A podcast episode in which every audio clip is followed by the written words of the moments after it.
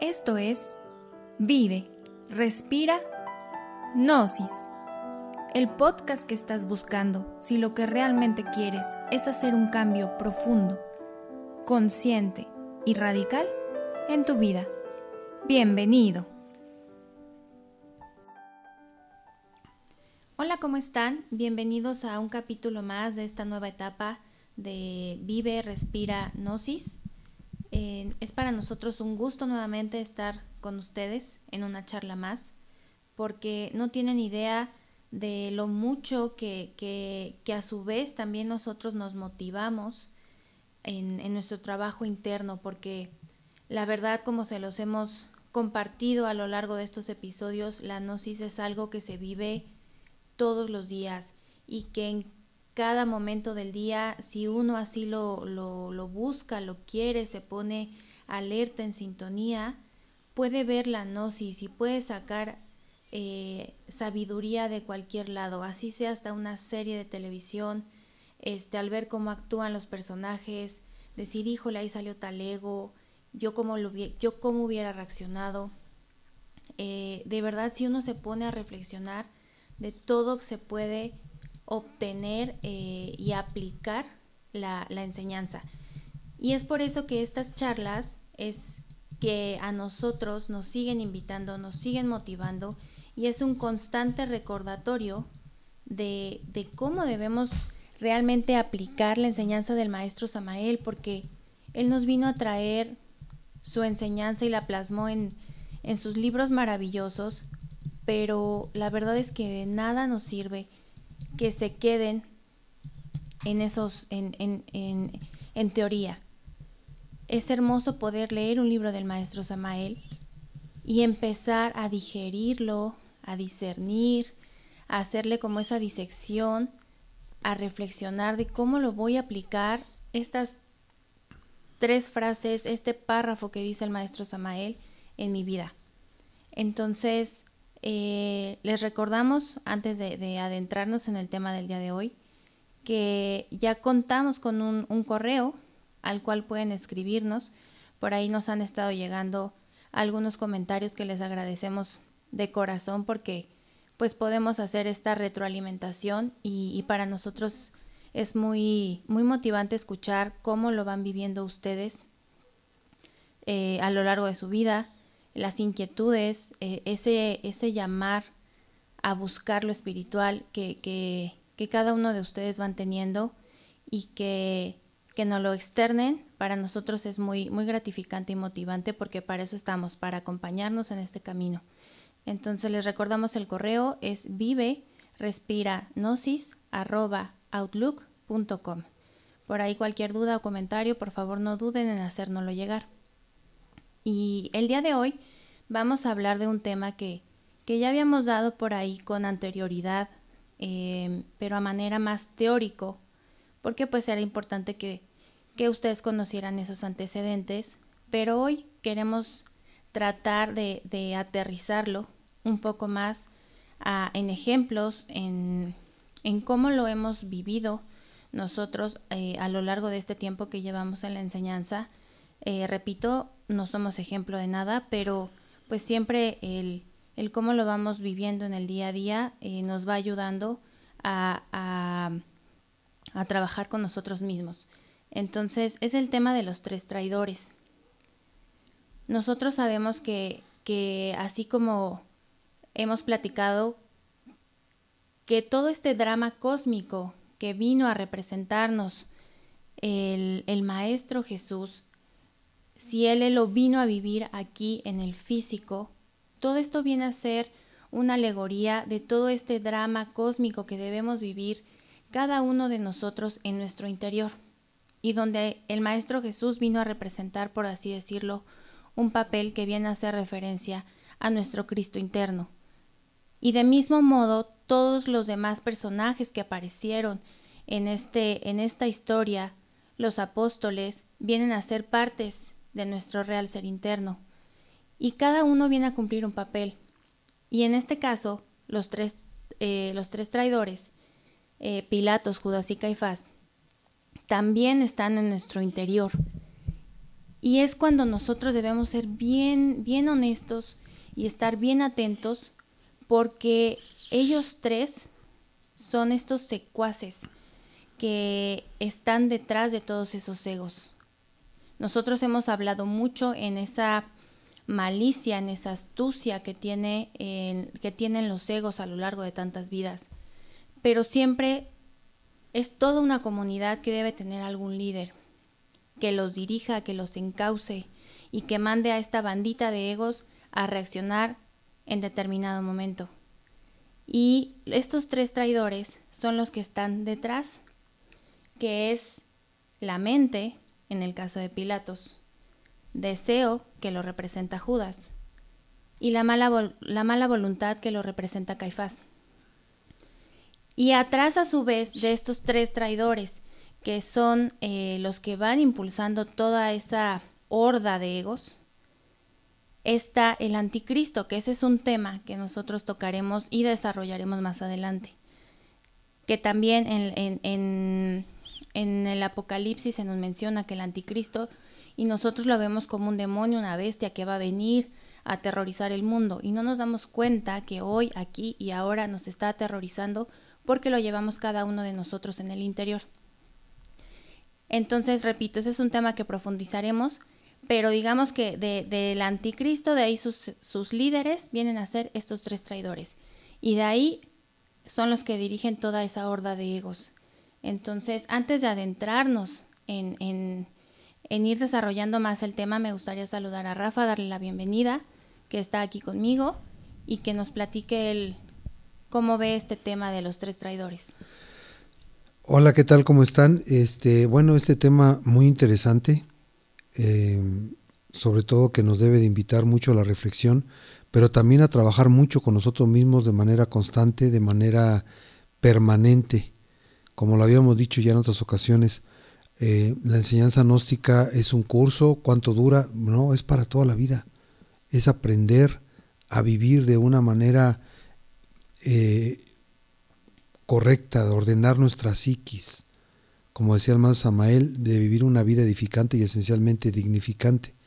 Para eso necesitamos autoobservarnos. Es bien importante que nosotros nos estemos observando de instante en instante y de momento a momento. Esos tres traidores que, como ahorita comentaba Viri y todos nosotros lo sabemos, estuvieron representados en Tierra Santa, pues por el Pilatos, que representaba la mente, Judas, el del deseo, con las monedas de, por las que cambió al Cristo y el Caifás con la mala voluntad, pues los, llevamos dentro. Cualquiera que no se autoobserva los va a ver como algo histórico y va a decir, híjole, qué mal le actuó este Pilatos, por qué se lavó las manos y por qué permitió que crucificaran al Cristo, qué mal que Judas cambió a su maestro por unas monedas, qué mal eh, todo lo que hizo el Caifás como ese sacerdote en Tierra Santa que fue el que, el que estuvo arengando a las multitudes a decir crucifixia, crucifixia, que por cierto las multitudes representan a los egos, son los que estaban gritando crucifixia al Cristo. Entonces los llevamos dentro. Y, y, nosotros si no reflexionamos y si no aprendemos a observarnos a nosotros mismos, vamos a seguir pensando que lo que le sucedió al Maestro Jesús fue algo histórico. Por supuesto que lo fue, pero también viene a representar el trabajo interior que debemos de recorrer cada uno de nosotros si es que queremos libertarnos de esta rueda del samsara, si es que queremos libertarnos de esta mecanicidad de muertes y nacimientos y estar viviendo en la evolución y la involución, etcétera, etcétera, para alcanzar la verdadera revolución de la conciencia. Y eso solamente lo vamos a lograr por medio de la autoobservación. Tenemos que darnos cuenta cómo actúa la mente de manera equivocada en nosotros, cómo actúa el deseo, es decir, ese Judas en nuestro interior y cómo, eh, cómo actúa el más peligroso de todos, que es el Caifás, el de la mala voluntad. Recuerdo, por ejemplo, el caso de lo que vino a representar el Maestro Jesús cuando monta un borrico y entra este, montado en él en Domingo de Ramos a la, a la Jerusalén celestial. Eso es simbólico. Claro que sucedió, repito, hay la parte histórica, pero es la parte cósmica que vino a representar el maestro de maestros, por cierto, el maestro de maestros, el maestro Jeshua Ben Pandirá. ¿Y qué es lo que representa? El dominio total de la mente. Si ustedes recuerdan cuando hemos hablado de las culturas eh, azteca, inca y egipcia, se habla, por ejemplo, en el caso de la cultura eh, de Teotihuacán, que hay 33 templetes en la calzada de los muertos y al final está la pirámide de la luna. Y en, en el lado derecho está la pirámide del sol, es decir, los que alcanzaban el recorrido de los 33 templetes, los trabajos esotéricos de la muerte del ego, y ya una vez que había muerto el ego, pues entonces alcanzaban el grado de caballero de caballero este tigre, que quiere decir aquellos que habían conquistado la mente, la habían logrado serenar. Y después, bueno, pues ya viene el trabajo mayor, que es eh, los que alcanzaban el grado de caballero águila. Hoy en día, tristemente, ¿qué dicen, no? Que alcanzaban el grado de caballero tigre y de caballero águila aquellos que eran grandes vencedores en las guerras floridas. Qué lamentable, qué lamentable que, que, que veamos así la historia cuando hemos olvidado toda esa, todo ese gran linaje esotérico que ellos dejaron para la humanidad. En realidad las guerras floridas fueron, sucedieron, porque efectivamente sí fue un hecho real, pero en la época decadente no era lo que simbolizaban esos, esas construcciones hermosas y maravillosas. Lo que estaba representando era el camino esotérico que debían de recorrer esos guerreros internos, no esos guerreros hacia afuera. Más que vencer a mil y mil batallas era vencerse a sí mismos. Y lo mismo pasó en Egipto, y lo mismo pasó en la cultura inca, y lo mismo pasó, pasó en México, y lo mismo pasó en, en todos lados donde se gestaron estas, estas grandes culturas, donde el trabajo era hacia adentro. Y ellos lograron vencer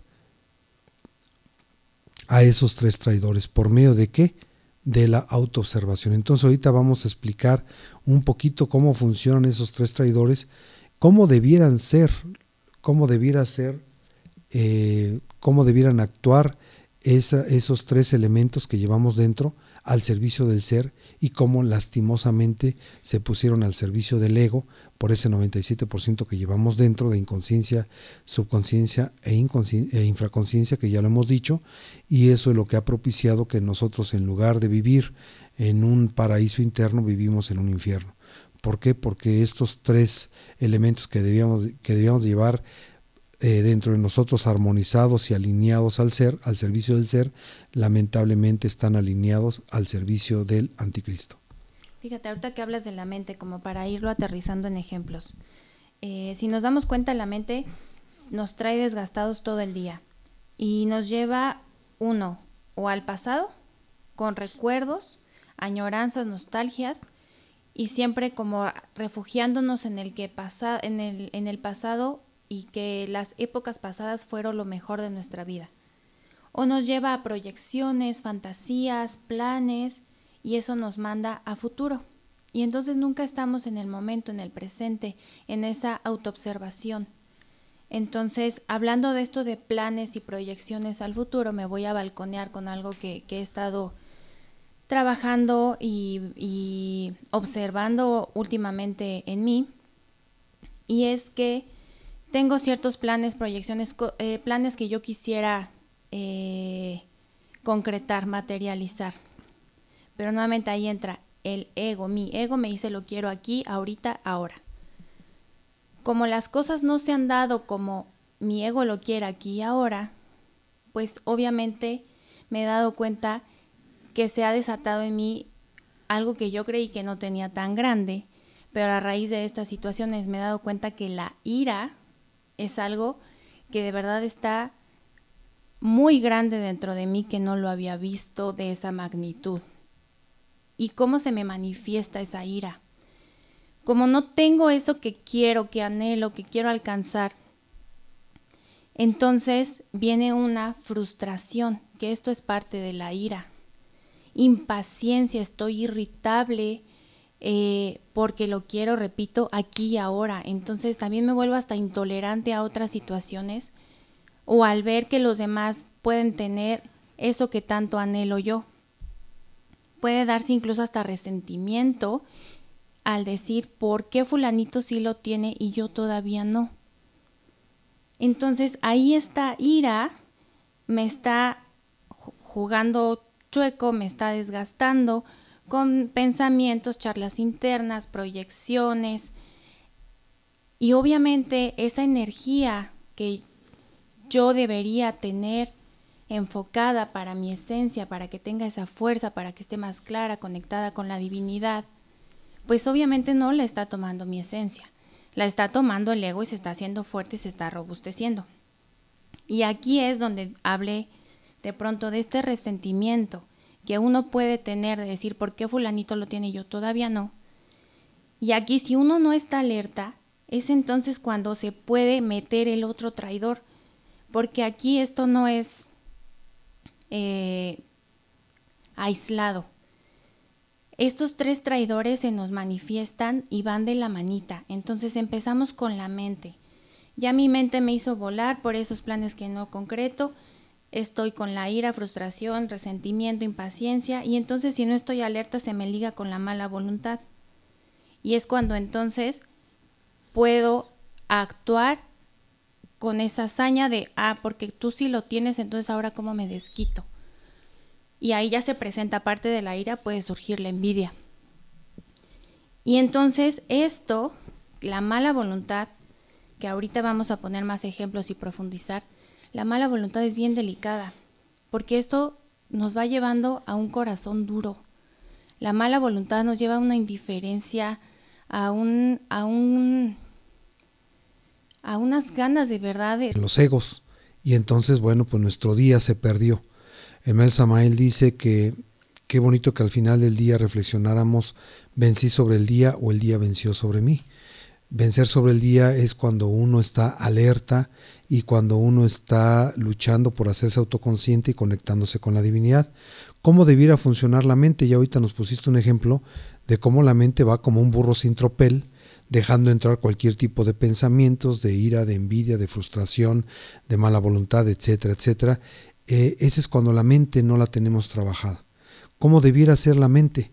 La mente debiera ser como, no como un, no como un mar con olas embravecidas, como así nos sucede cuando nosotros no la estamos aquietando. Por eso poníamos el ejemplo del maestro Samael, del maestro Jesús, perdón, cuando montó en un burro, porque la burro, el burro representa la mente, un burro de esos que no obedecen, un burro sin tropel, pero vemos cómo el maestro iba montado, lo cual simboliza que él ya lo había dominado la mente. La mente la tenía él como un lago, como un lago sereno, donde no había olas, donde simplemente estaba una mente quieta, silenciada, no aquietada, ¿eh? quieta, serena, al servicio del ser, para captar aquellas eh, comunicaciones, aquellas em, señales que venían de lo alto, es decir, de su ser interior profundo. Así es como debiera funcionar la mente en nosotros, no una mente que, como comentaba ahorita Viri, que vaya del pasado al futuro, etcétera, etcétera, con proyecciones, con sueños, fantasías, no, sino una mente serena que esté captando como una vasija hacia arriba, recibiendo siempre las, los efluvios de la divinidad. ¿Cómo debiera funcionar entonces el deseo? El deseo se debe de transmutar por ansia de ser. Cuando uno desea algo, en realidad el que lo desea es el ego. La contraparte, la, la, oposición del deseo es el ansias, las ansias de ser. Deseo poco y lo poco que deseo, lo deseo poco, decía un gran pensador. Entre menos deseemos, más conexión habrá con la divinidad. Pero una cosa es entenderlo y otra cosa es sentirlo, vivirlo y vibrarlo. Por eso es importante la autoconciencia. Miren, antes de, seguir adelante, vamos a resumir lo de la mente. Es importante que la mente esté quieta, pero para lograr que la mente esté quieta, porque una cosa es aquietarla, una cosa es forzarla, una cosa es reñir y pelear contra la mente para que se quede quieta y va a ser un silencio artificial. Antes de lograr aquietar la mente debemos hacernos conscientes por qué nos identificamos con las proyecciones que la mente nos irradia. Una forma de fornicación es la mente. Cuando derrochamos la energía en pensamientos inútiles, preocupaciones, proyecciones, fascinaciones e identificaciones en general, y eso también redunda en la calidad de nuestras energías creadoras. Entonces ya dijimos, eso es como tenemos la mente en términos generales los seres humanos hoy en día.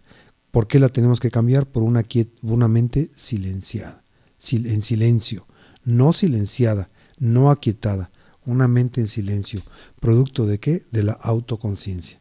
En el caso del deseo, diferenciar entre los anhelos de la esencia y el deseo que proviene del ego. Eso es bien importante, porque hay veces que la esencia anhela y el anhelo es positivo.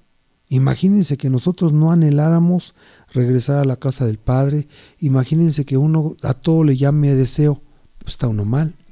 Si una persona anhela salir en astral, recordar una vida pasada, si una persona anhela fusionarse con la divinidad, ya vamos a llamarle a eso deseo, pues no.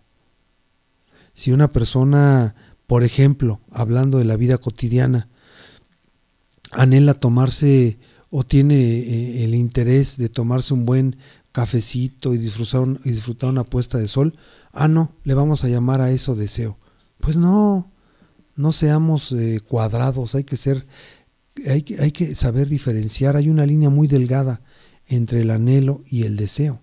Y esa línea muy delgada eh, se logra diferenciar por medio de la autoconciencia.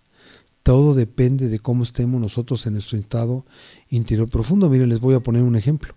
Un ejemplo que a mí me causaba cierta molestia cuando les comenté que tuvimos aquí en, esta casa como visitantes eh, maravillosos. Nos encantó que nos hayan visitado la hija del maestro Samael y, la del maestro Samael y la maestra Itelantes, la señora Isis y su esposo Tony.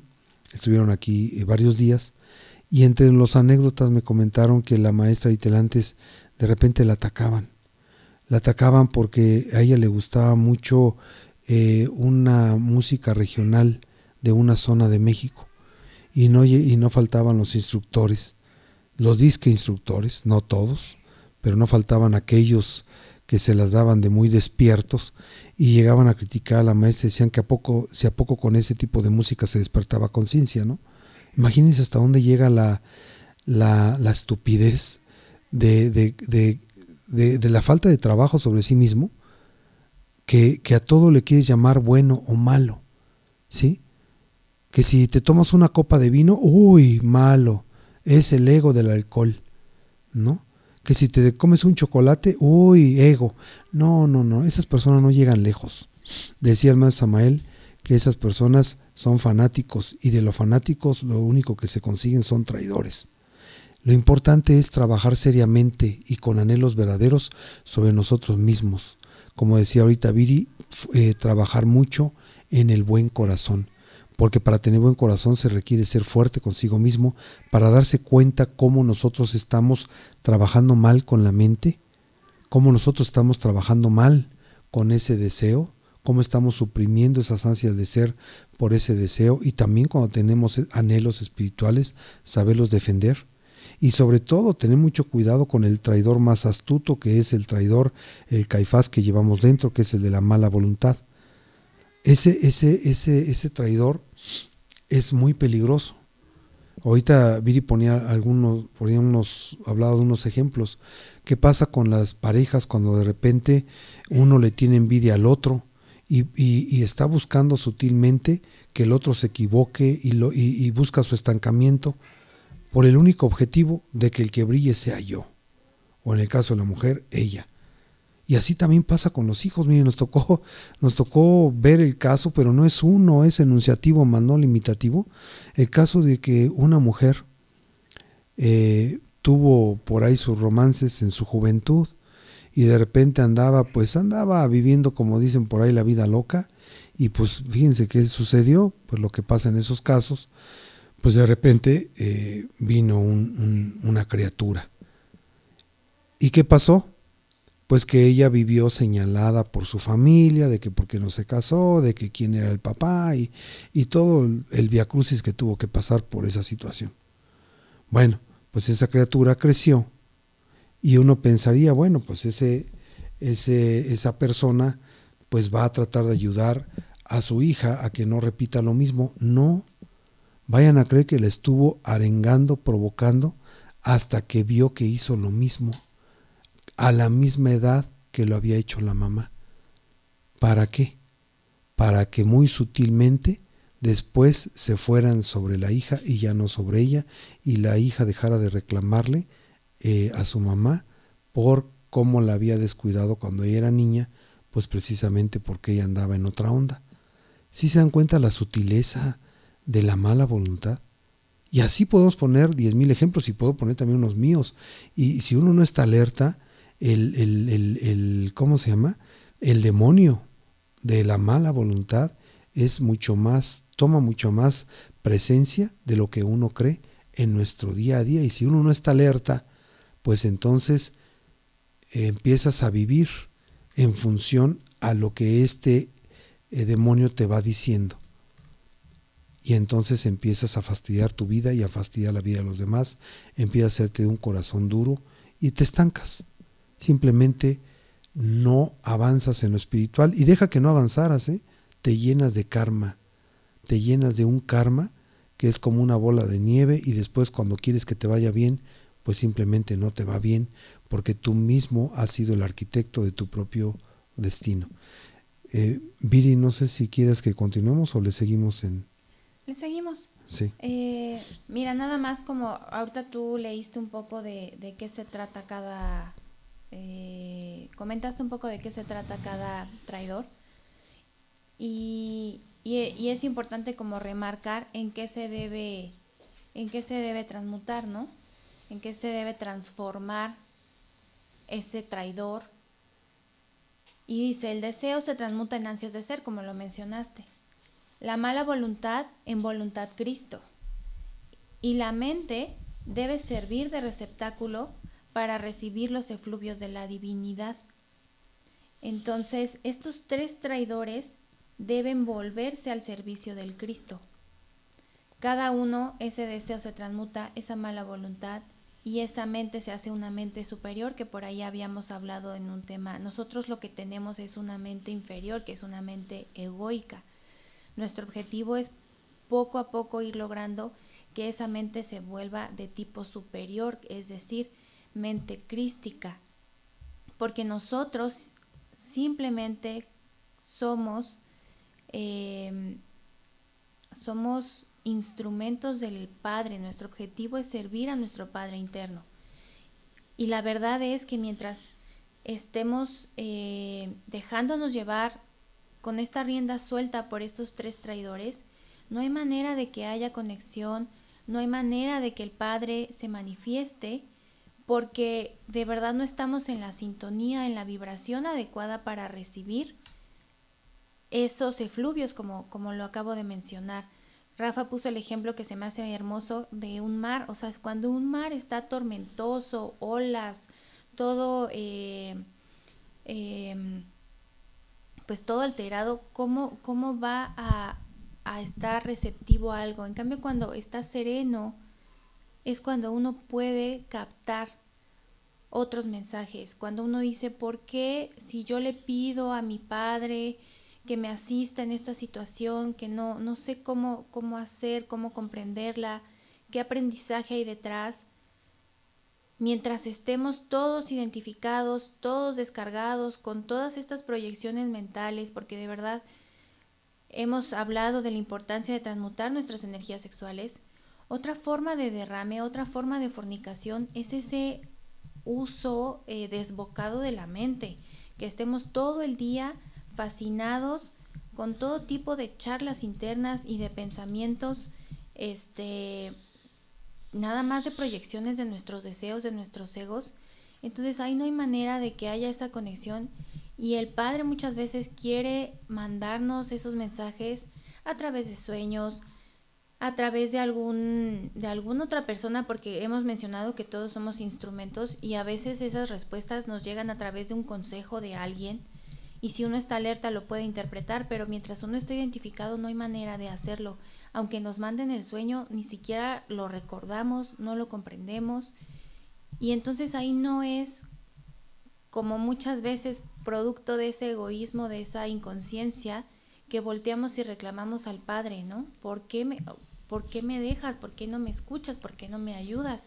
Y no nos damos cuenta que los únicos que nos alejamos y que persistimos en ese error somos nosotros, que preferimos, cambiamos ahora sí como ese Judas histórico, cambiamos al ser, cambiamos ese pan espiritual, cambiamos esa conexión con nuestro Padre interno por esas 30 monedas, que esas 30 monedas vienen a representar eh, el deseo. Entonces nosotros estamos cambiando ese pan espiritual, esa sabiduría, esa luz, eh, a nuestro padre por el ego. Entonces por aquí estaba, eh, tenía un, fragmento, denme un segundo, que, se me perdió un poquito, de lo que nos dice el maestro del origen del, del ego. Y nos menciona que ese origen viene de los deseos, que permítanme nada más, se me perdió un poco, voy, eh, del maestro Samael en, en su libro de la disolución del yo, nos lo menciona.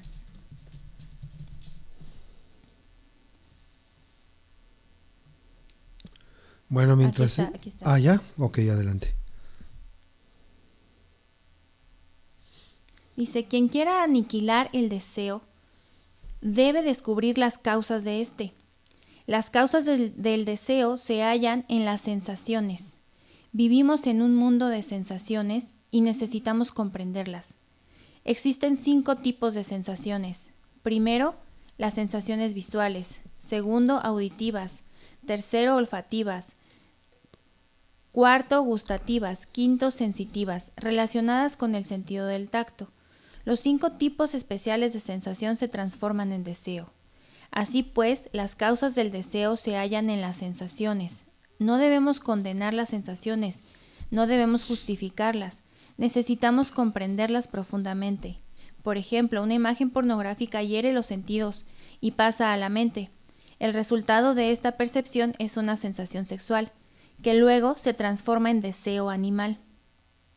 Una canción vulgar, de tipo morboso, después pasa por el sentido del oído y por el centro cerebral de las sensaciones y se convierte en deseo sexual. Entonces, por ahí es un tema que también no hemos como profundizado, pero esto de las impresiones. Nosotros a lo largo del día tenemos diferentes impresiones que eh, nosotros necesitamos poco a poco, así como tenemos un estómago que puede digerir los alimentos físicos que nosotros consumimos a lo largo del día, también debemos ir creando ese estómago para digerir esas impresiones que nosotros tenemos en el día a día, porque si no eh, pasa esto, se quedan como sensaciones ahí que entonces después se van robusteciendo los egos porque no hay esa autoobservación, porque no hay esa reflexión, no hay una comprensión. Nosotros normalmente el ego pasamos de un extremo al otro, o lo condenamos y nos entra la culpa, o lo justificamos y es cuando obviamente hasta lo escondemos, lo reprimimos y pues en ninguno de los extremos hay una comprensión. Para que nosotros podamos eliminar realmente los egos necesitamos comprenderlos, reflexionar, y entonces sí, después pedirle a la Madre Divina, porque uno no elimina nada, solo la Madre Divina es quien va a eliminar a base de mucha oración, de constancia y de ese trabajo también, ese pago con esa energía sexual, es como la Madre Divina nos va a ayudar a eliminar esos, esos deseos, esos egos. Pues hasta aquí el tema. Eh, gracias y paz inmerencial.